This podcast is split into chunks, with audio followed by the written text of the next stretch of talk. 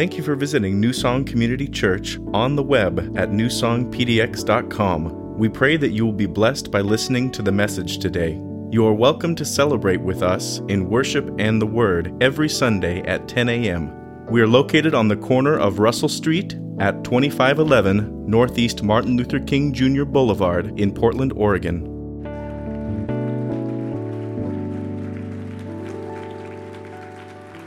Good morning. Will you stand with us, please? You're going to notice a little bit of a difference today. We're reading from the Word of God, and I have been converted. Not really converted, maybe for a week or two, I don't know. We're going to use the NIV version. I know. And for years, I called it the nearly inspired version. but the Lord rebuked me for that, so I said, okay, it's the Word of God, so we can work with that. You'll find we're going to go into Matthew uh, chapter 24, 24, verses 14 through 28, and you'll find the, your, your responsive reading up on the screen. Again, it will be like a man going on a journey who called his servants and entrusted his wealth to them.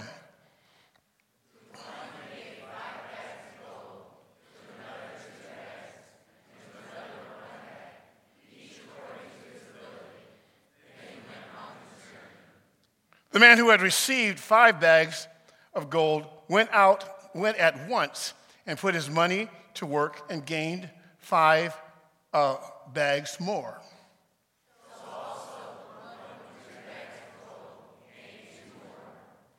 But the, the man who received one went off, dug a hole in the ground, and hid his master's money.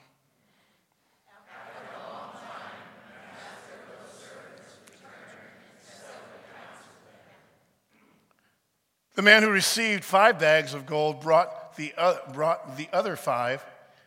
Master, he said, you entrusted me with five bags of gold, and see, I have gained five more.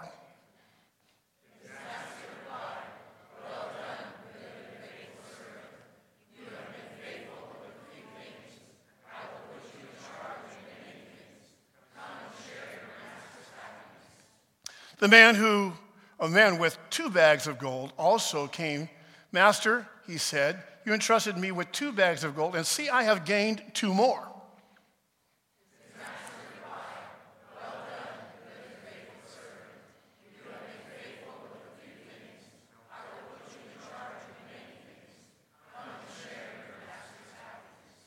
Then the man who had received one bag of gold came and said, Master, he said, I know that you are a hard man, harvesting where you have not sown, gathering where, where you have not scattered seed.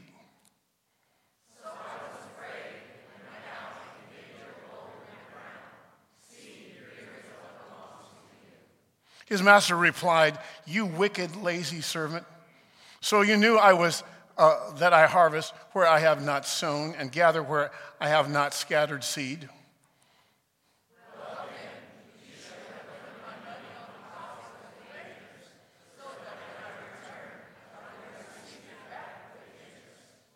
So take the bag of gold from him and give it to the one who has 10 bags. Is that it? Well, that'll work. you get it. Let's pray. Father, I am so grateful that today we're going to talk about something that maybe it's not easy for us to talk about. We're going to talk about more than stewardship. We're going to talk about the fact of what we've been entrusted with. And Lord, the, the very fact of trying to even come to a conclusion or come to an idea or concept of, of being entrusted with something today, if we only learn that, that'll be an introduction. And then maybe in the week that, that follows, we'll really understand how much you really trust us. Lord, I pray that the power of your Holy Spirit would be here today and we would learn some things about how you've invested in us and how you, you are always looking for our success. And so, Lord, I pray that the power of the Holy Spirit would overcome people here today that felt like a failure, felt like they couldn't do anything, felt like they don't have anything to give. Lord, today, open our eyes that we'll see that you're a God of miracles. You're a God that uses us the way that you would desire to. We give all glory and, and praise and honor to you as we look into your word today. We pray all these things in the powerful name of Jesus and all God's people said. Amen. Look at somebody, look them in the eye. Come on, grab them by the hand and ask them this question What's in your bag? Go ahead and be seated.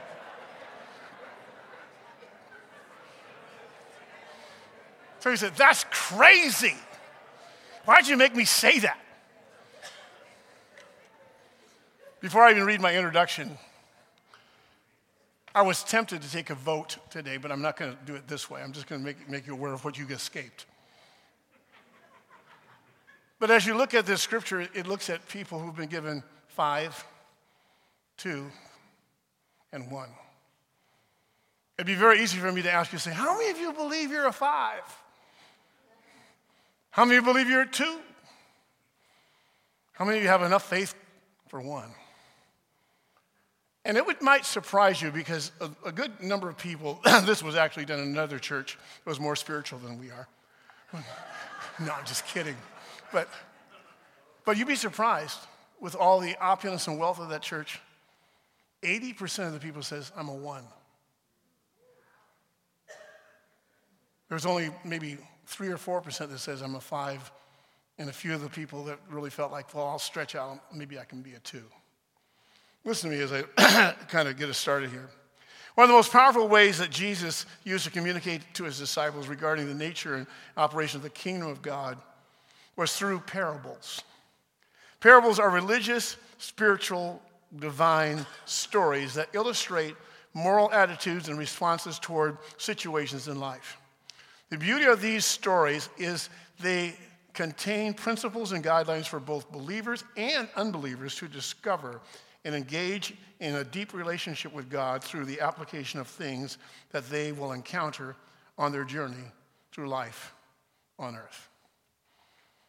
If you look at a parable in the New Testament, you're going to find some stories there that say, I can kind of relate to that. That really makes a lot of sense. Well, here, consider these questions. Question number one Does the parable of the talents teach that all men are not created equal?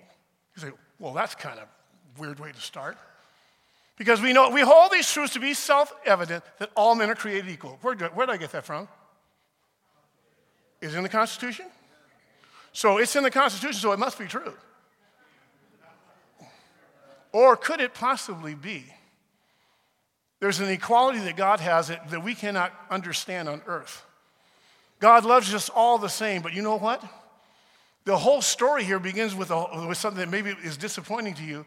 He gave things to them according to their ability. And I don't want you to leave here and go out the door and say, I just don't have enough ability anymore. God knows what you can handle.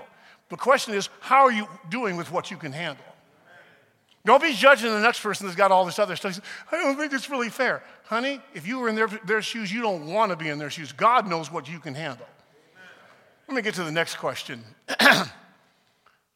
How is, or the level of your personal success measured by God. In other words, if God's looking and booking all the things that we're doing, then what's his, you know, what's his scheme? What's the thing that he's looking at to measure us? If we're not being compared to anyone else, then are we just in a, a category all by ourselves? I'll answer that question in this message today or even next week. Number three, do you believe that the Lord was unreasonable, has unreasonable expectations of us for what he has called us or equipped us to accomplish. Because some of us, by our response, just to life in general, we say tired, defeated, and all these other type of things, and we wonder, what is God doing? And we make, it think, make ourselves think that we're being punished in some sort of way. And you know what? Jesus loves you all the time. In midst of trials, tribulations, and things you go through. So somehow I've got to resolve that for you at some point.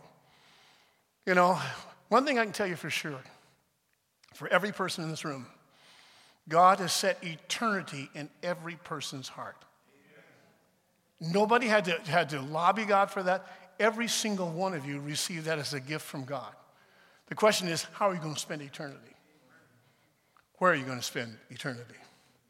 Well, we must be willing to take responsibility for the bag that we have been entrusted with. Matthew 25, 15, let's read that again. It says, to one he gave five bags of gold, to another two bags, to another one bag, each according to his ability. Then he went on, went on his journey. Now, as far as we know, it doesn't say in Scripture how long he was gone, but he went off on a journey, and the implication is he was expecting something different when he returned. My question to you today is that the Lord has been gone for a while. And some people say, He's coming soon. I've heard that since I was a kid. But soon will be for you that every single one of us have an expiration date and we don't know when it is. It could be today for some of you. Well, I'm only 39, doesn't matter. That pie wagon is waiting for you. Going around the corner takes a, takes a fast turn and you are done. What have you done that God has wanted you to accomplish?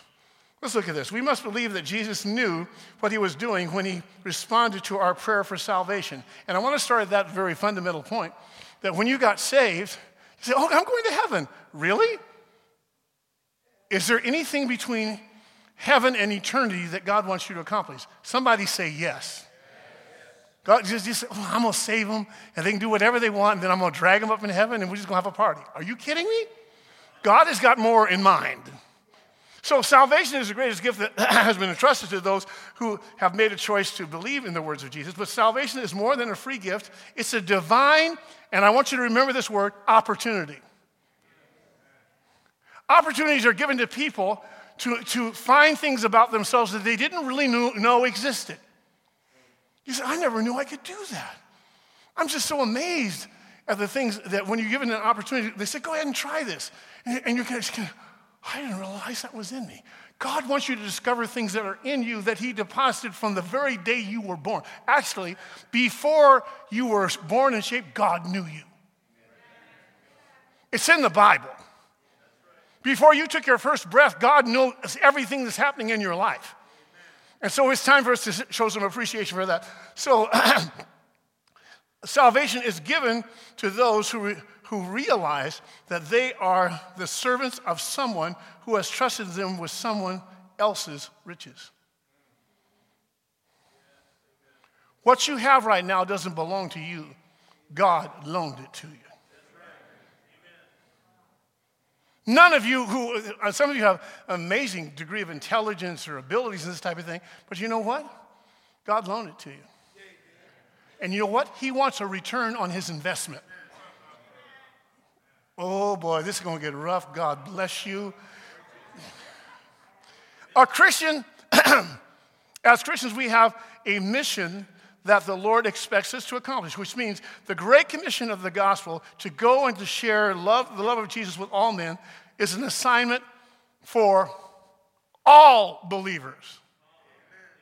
The riches that are deposited in you are for something for you to share with, with all people. So, what does that mean? It means that the parable teaches us that we, uh, what we are to do while we are waiting to inherit the benefits of heaven. And we, we are to work using our talents to glorify God, which simply means this we must embrace the understanding of the word talent. And I wanted to do a little bit of research. I went through all different types of, you know, different persons have taught on this particular thing. I read that and this type of thing. And I learned this word talent is a pretty unique word because it says talent and many of us would say, well, that's just one talent. I mean, you're a one note samba.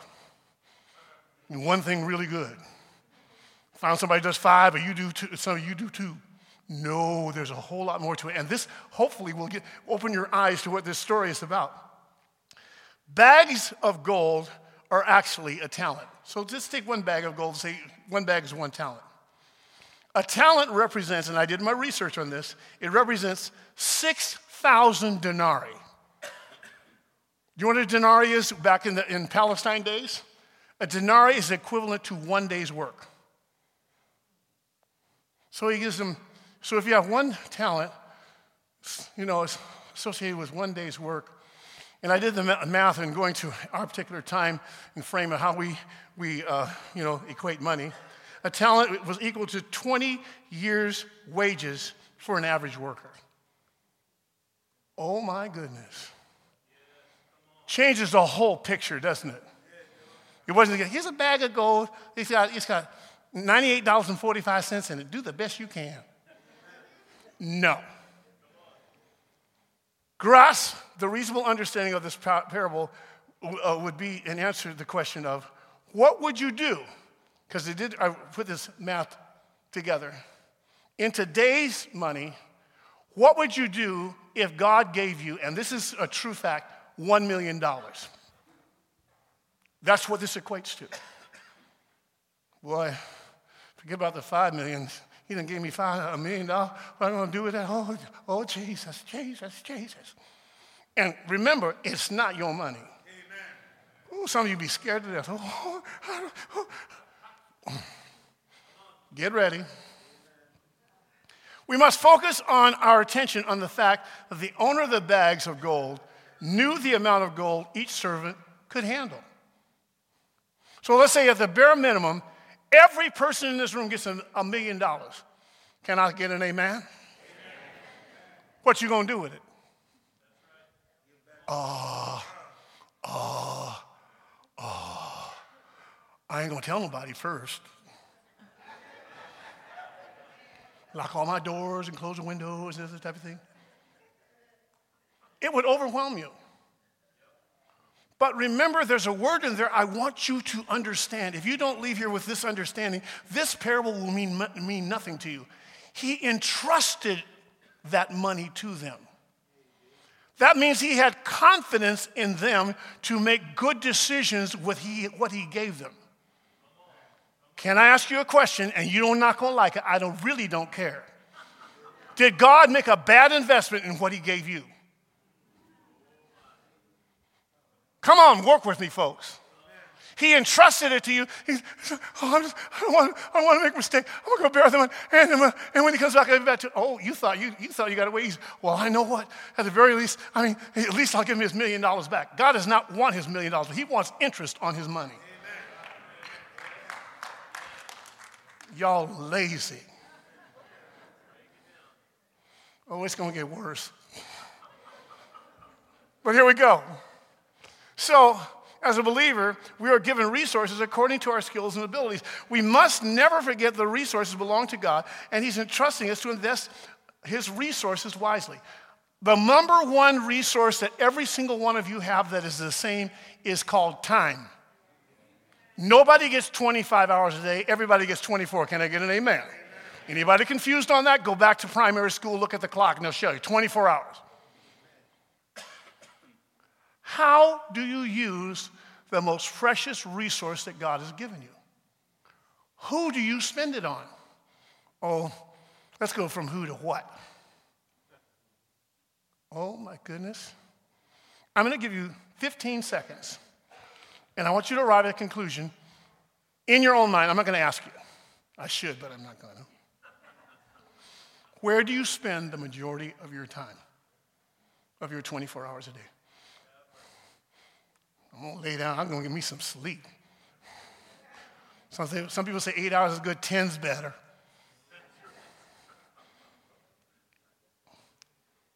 I'll let that marinate for a while. So, being uh, uh, accountable for what we have, the greatest temptation we face is to compare what we have with some, what somebody else has. I don't know how this was distributed, but I have a suspicion that perhaps all of them were in the same room. And so here comes fantastic Freddie. He gets five. And terrific Tommy gets two. And wandering Willie gets one.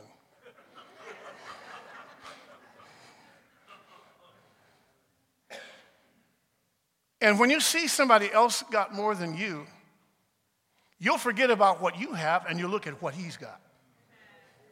And some of you have spent the majority of your life looking what everybody else has and you forgot what God gave you. You haven't given any attention to that. You say, someday I'm gonna be, I'm gonna be like Fantastic Freddie. I'm gonna have me five. And you ain't done, done nothing with the one you got. You're a one-note samba if we're looking, looking for, a, for a concert. Well,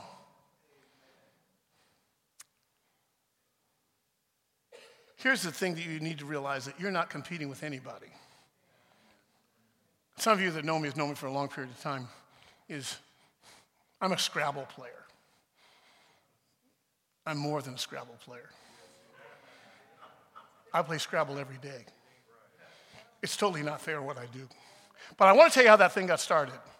When my wife was pregnant with our first child, we had this one, this nice big Scrabble game. And so we'd play Scrabble because she was, you know, she, you know, she's kind of like in a position where she was having morning sicknesses about every day, every morning, you know. So you ask her, it was, it was, it was rough. Cayenne was a rough baby to carry. 27 hours of labor finally. I'm saying that, that was a mess. But anyway, so what she do is we play Scrabble. And so I go off to work and I come back. He says, okay, honey, it's time to play Scrabble. So we put out the Scrabble board. I didn't realize she's reading the Scrabble dictionary all day long. yes, she did. Woman, jeez. And then one time I said, oh, so she says, so she puts this, she puts this, this, this word on, on the Scrabble board, X Y L Y L. Now, you know in, in, in you can shout, that ain't no word. And of course, she knows it is. She knows I, I suckered, she suckered me into that. She says, yes, it is. I said, no, it's not. Pulls out the dictionary. X Y L Y L is a univalent dissonant. You says, so you what? I ain't gonna tell you how many points it's worth, but she put on a triple letter score, and I, the game was over, okay? My point is saying all that is that in that particular competition thing, I couldn't beat her, but I said, oh, okay.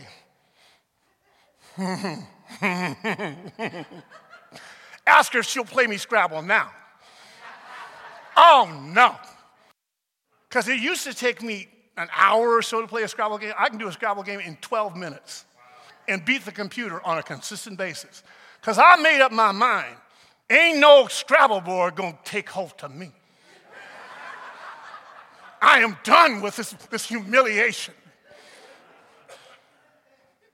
Will she play Scrabble with me? No, no, no, no, no, no, no. She want to retain her dignity. That's okay. It's cool.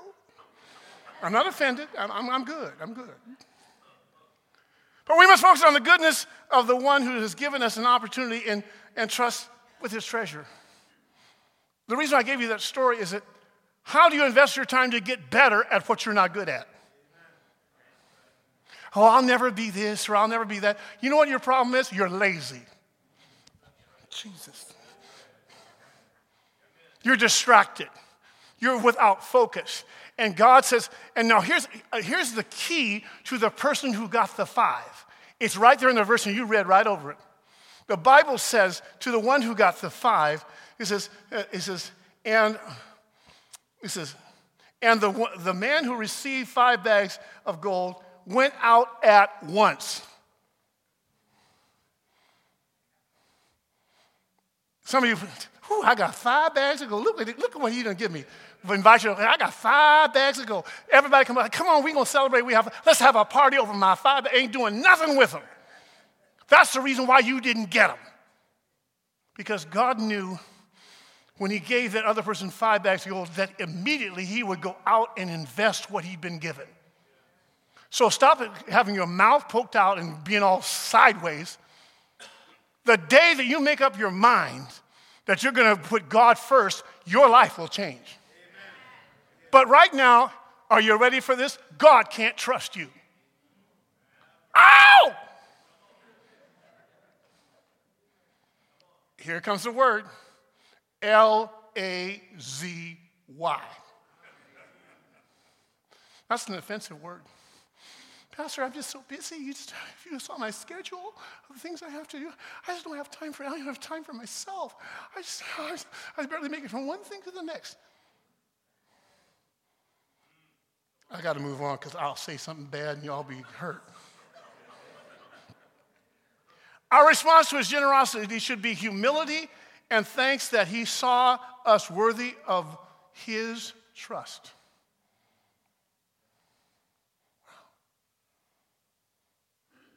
I, let me, I'm going to address most of you as one baggers for now, and you can correct me later as you leave saying, I am not a one bagger, I'm a two.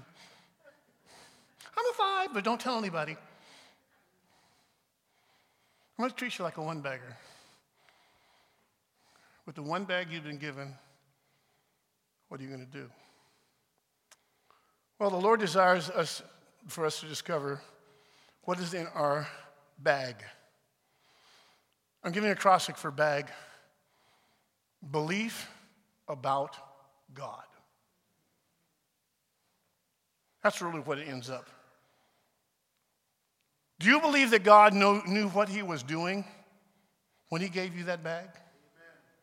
I'm going to ask it again. Do you believe God knew what he was doing when he gave you what he gave you? I'm going to say it one more time because somebody needs to get saved.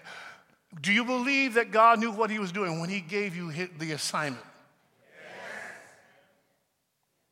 And I'm going to help you, if you don't have that belief, to realize that God did not make a mistake.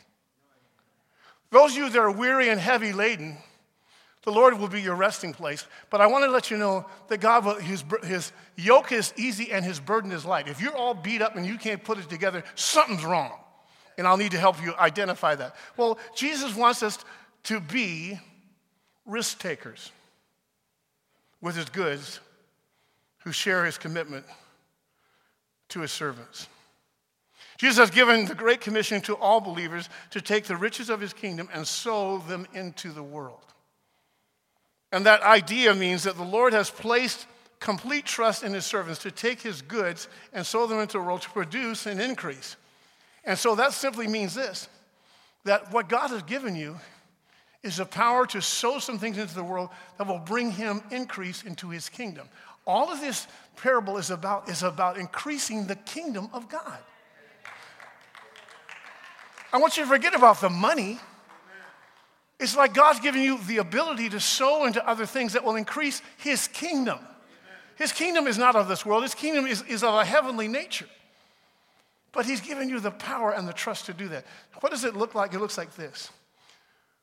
We must catch a vision of what He sees in us and serve Him with honor and grace.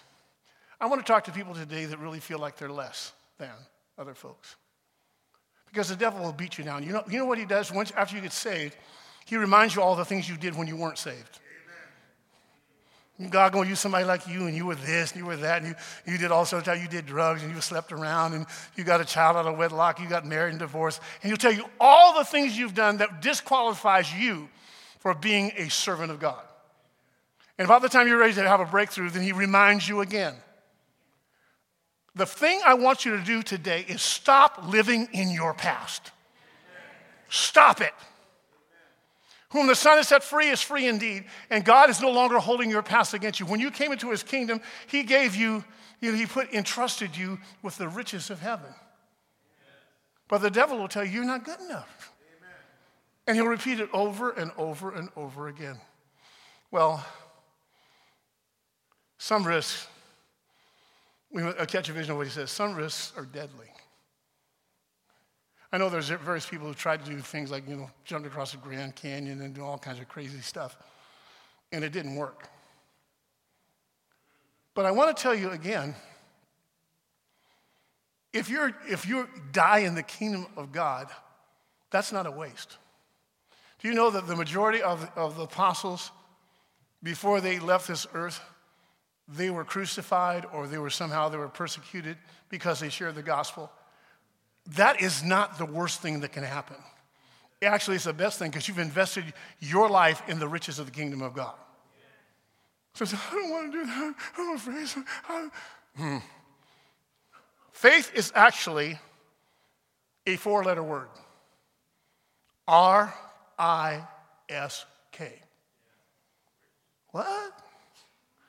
My Bible says faith is the substance of things hoped for, and the evidence of things not seen. You're right.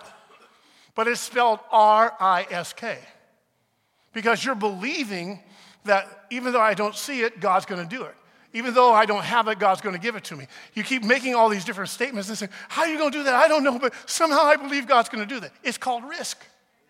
Because what if He doesn't? The Hebrew boys, they had a problem because Nebuchadnezzar wanted to bow down to this image, this gold image. When the music plays, how's the psaltery, the harp, and this other type of thing, you're supposed to bow down to the image I've created. And anybody who doesn't, they're going to end up in the fiery furnace. He said, hmm. Well, we know we're not supposed to do that. But, you know, But well, I'll tell you what, and here's, here's, here's the dangerous part. We can talk ourselves into things that God does not want us to do. We'll just bow down this one time and we ain't gonna do it no more. Ever done that before? Amen. I'm also gonna take one toke, I'm not gonna take two. And you end up strung out, strung out on drugs. Oh, you went down, you went down to Spirit Mountain. Oh, I'm gonna help you today. I'm going all down, I'm gonna get all in your business. Or you went over to A, it's closer.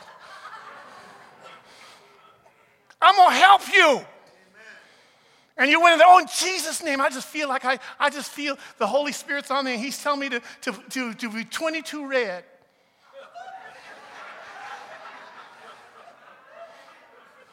You went to 7 Eleven, oh, I just feel the Spirit of God came upon me. Let me go to the counter. Let me get, give me, give me five tickets. I'm going to help you today because you've been lied to too long. God doesn't need you to fix anything for Him, He wants you to be obedient to what He's told you to do. And He didn't send you to A He didn't send you to 7 Eleven, He sent you any of those places. Let me go back to the fiery furnace, it's probably a lot easier. Help me, Jesus. I want to tell you how, how they made it out of that situation. First of all, they were not arrogant and pompous in pride. They said to him, said, O king, live forever. In other words, they honored the person in authority. But we will not bow down to your image because we believe that God will deliver us from you and your image. But watch this. But even if he doesn't, we're still not going to bow down. Folks, you have to have an assignment with God that says, no matter what, I'm not going to compromise my convictions to try to save my neck. Faith has risk involved. He says, so even if he doesn't, so be it. We're not going to do it. And they walked in the fiery furnace with, with this resolve. Either he's going to deliver us in the, furnace, in, the, in the flames, out of the flames, or he's going to take us home to be with him, but we're not going to bow down and compromise our convictions. Folks, you need to have a new conviction about who God is. Well, so I broke down risk for you in RISK. Number one, risk is receiving the wealth of the gospel of Jesus sown as seed into fertile soil in the earth. Let the seed of God be sown into a fertile heart that's willing to obey God at any cost. The reason why seed doesn't, doesn't really work in some people's hearts, if you look, look at the parable of the seed, the sower of the seed, the seed can't get into hard ground. God wants to deliver some of us from hard heartedness. You've been encased over, you're protective over these type of things because you, it's a tough, it's an unfriendly world. Let God soften your heart so you can receive the word of God, so you can bring forth increase, so you can do something that will bring glory to God. Let me go on to the next one real quickly. I, investing. Investing time, talents, and tears to bring forth increase of what is true treasure, the treasure of heaven. True treasure of heaven is souls. So, how are you going to do that? Time, talents, and tears. The last part, I need, and this is not emotional tears, but it's a fact necessarily when you, it brings you to tears when you think about the people that are perishing, that have no hope. You don't have to conjure up tears or try to pretend like, oh, this is so awful. Don't stop it. But when it really reaches your heart to the degree, you know, then we need to allow Jesus to do that. The next little place is supernatural. Risk is supernatural because it's a supernatural experience of the manifestation of the word of Jesus bringing forth miraculous results. Every single person in this room is a candidate to witness miracles happen. I was talking to a fellow in the gym the other day, and he, really nice guy, probably about 30 years old or something like this. And he says to me, he says, we're just talking about general stuff. He says, yeah, he says, I'm really going through a hard time. He says, uh, my doctor told me, he says, I'm going blind in my left eye. He says, and if nothing, something happens, I, I'm, I'm going to lose sight in my left eye, and it could go over to my right eye. So, okay. And without even thinking about it, I said, I'll be praying for you. He looks at me and says, You'll be what? Said, I'll be praying for you. And we had one conversation before. He had gone to church when he was a kid and stopped going to church, this other type of thing. He says, Why would you do that? I said, Because so God could heal you. He says, Oh, he says, I'm not worthy of being healed. I said, Let me tell you something. Let me help you with that. I dare you to pull out your Bible, dust it off, and look in the Bible in the New Testament and find me one person that Jesus, that, that Jesus worked a miracle on that was a believer. Oh, oh. Of course, he raised Lazarus from the dead. I'll, I'll, I'll give him one. That's about it. Everybody else was blind and stupid or whatever, you know. And Jesus comes along and says, you know, and man, pick up, take your bed and walk. And the blind says, oh, Jesus, Jesus, come help me. I just need help from you. And Jesus says, you'll receive your sight and this other type of thing. And then he asks someone, what do you want me to do for you? Jesus heals people who aren't saved. He works miracles in people's lives who are not saved. So you folks, get, stop your little religious spirit. You come to Jesus and Jesus might heal you. Jesus will heal you where you are right now. As a matter of fact, you'll get, you'll get so healed that you'll want to serve him. So I looked at him, he says, Oh my goodness. He says, You're serious? I said, Oh, yeah. And I know that's stuck in his mind. Jesus doesn't heal you just to make you follow him, Jesus will heal you and you'll want to follow him. Come on, work with me, people. We're going to have some time here. Oh, boy. Let me hasten on here. Number the K is knowledge beyond what we can see only by the power of the Holy Spirit that surpasses all understanding. Do you know each one of you that are here that are believers? God can give you, it may not be a constant gift, but it'll give you the ability to know things that you didn't know before. Said, What?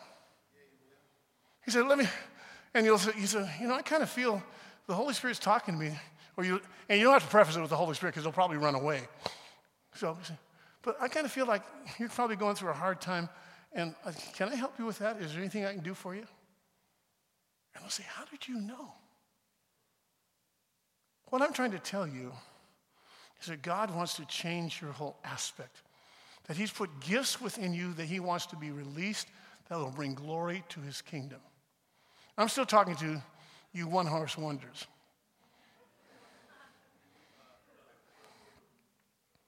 Our belief about God is the key element to receive the bag of gold from Him to invest to bring about increase. Matthew 25, 16. This will give us some. The man who had received five bags went out at once and put his money and gained five more bags. You say, Well, you already told us that. I got to reiterate a couple of things before we close this aspect of the service. The Lord knew what he was doing when he gave five bags to first man. First man. We must allow, not allow ourselves to be distracted by what the Lord entrusts to others. And you know, I wish I could say it wasn't true, but after many years of experience, competition still reigns in the church. She's got a solo and I didn't. They let her, they let her serve on, on the serving team, and I wanted to bring the cookies. We get so petty, it's pathetic. Well, fine, if they're not going to use it, I'm not going to do anything in the church. They'll just have to call me sometime. If they don't call me, I'm not going to volunteer for anything. Really? And you've been gifted to do this, and God's already put it in your life, so it's now your gift not God's. Oh, Jesus, time to move on. We must not allow ourselves to be distracted by what the Lord entrusts others. Competition in the kingdom of God will breed contempt and division. When the church first got started, they had a big fight. One group of people says, Our widows are being left out in the distribution of goods, and they're ready to do, they're ready to have war. I don't know whether they had placards, they've started picketing church, I don't know. But God had a solution. He says, It's true when there's something that needs to be attended to, but God's got his solution. He says, Find some people, some deacons in the church that will make sure this is taken care of. You know what we need to do in the church? Is trust God, the Holy Spirit, for his answer, and you, don't you come up with some concoction that will ruin everybody. The Holy Spirit's got the answer. Amen. And you know, we talk to everybody but him. Let's get a committee. Everyone want to be in the committee? You'll have 19 meetings and you will not solve one particular thing.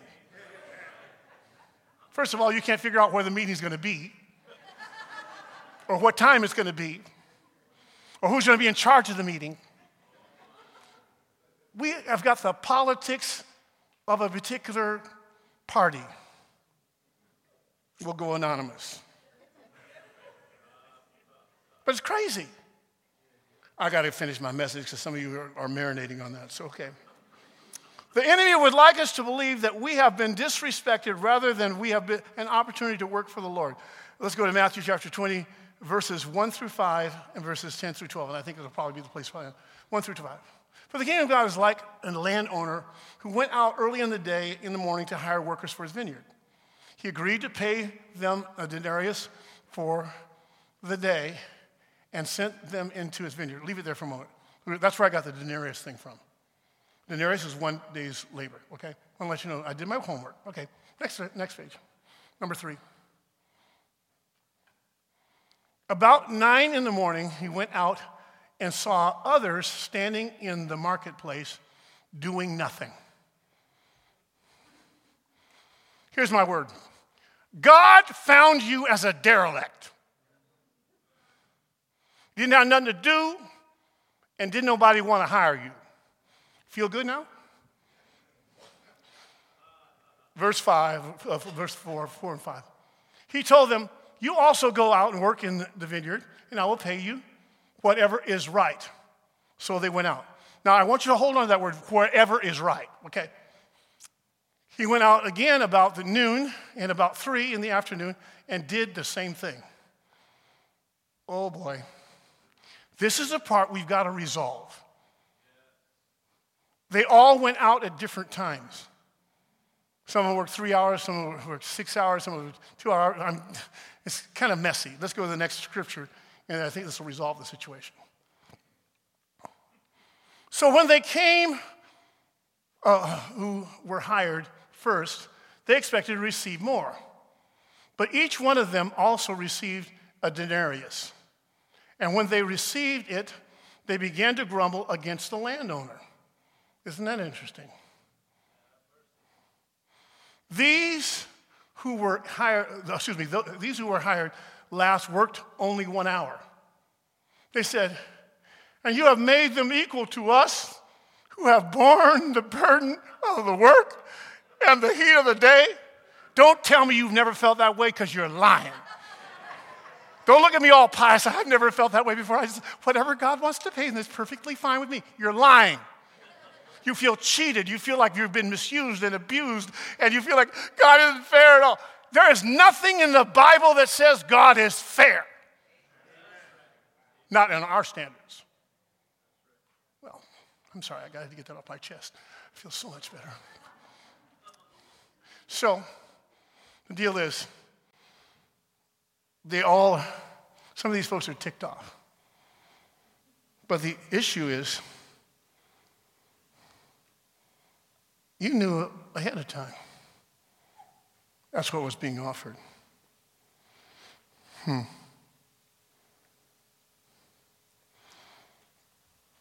I need to put this principle into your life. What God puts into you is what He demands in return. My question is what did God put in you? Isn't it fair? Or isn't it reasonable for Him to have some return on His investment? The enemy of our soul will seek to sow seeds of discontent and strife to make us think that God is unjust. We must be careful not to allow a competitive spirit to rise in our heart. And Jesus knows our capabilities much better than we do. Uh, let me just review this, this story. None of these people that were just kind of standing out had anything until God gave them an opportunity and says, Go out there and work, and I'll pay you a denarius. Jesus found you when you had nothing. No hope and without God. And he says, Come work for me. I'll give you a denarius. As the team comes back up here, I want to give you a couple things that'll set us up for. We're going to finish this piece next week. Everything we gain in a transaction belongs to, a, to the Lord. It's not about ownership, it's about stewardship. And simply, the goodness of the Lord gives us purpose and significance so that we can be part of an expanding kingdom of God. Did you know that every one of us, before we came to God, we had zero purpose. I don't care what kind of job you have, and they give you all these awards and this type of thing, and you go into retirement. Those rewards sit up on the shelf, the trophies and this other type of thing. The only thing you're waiting for after that is to die. Amen. Then what?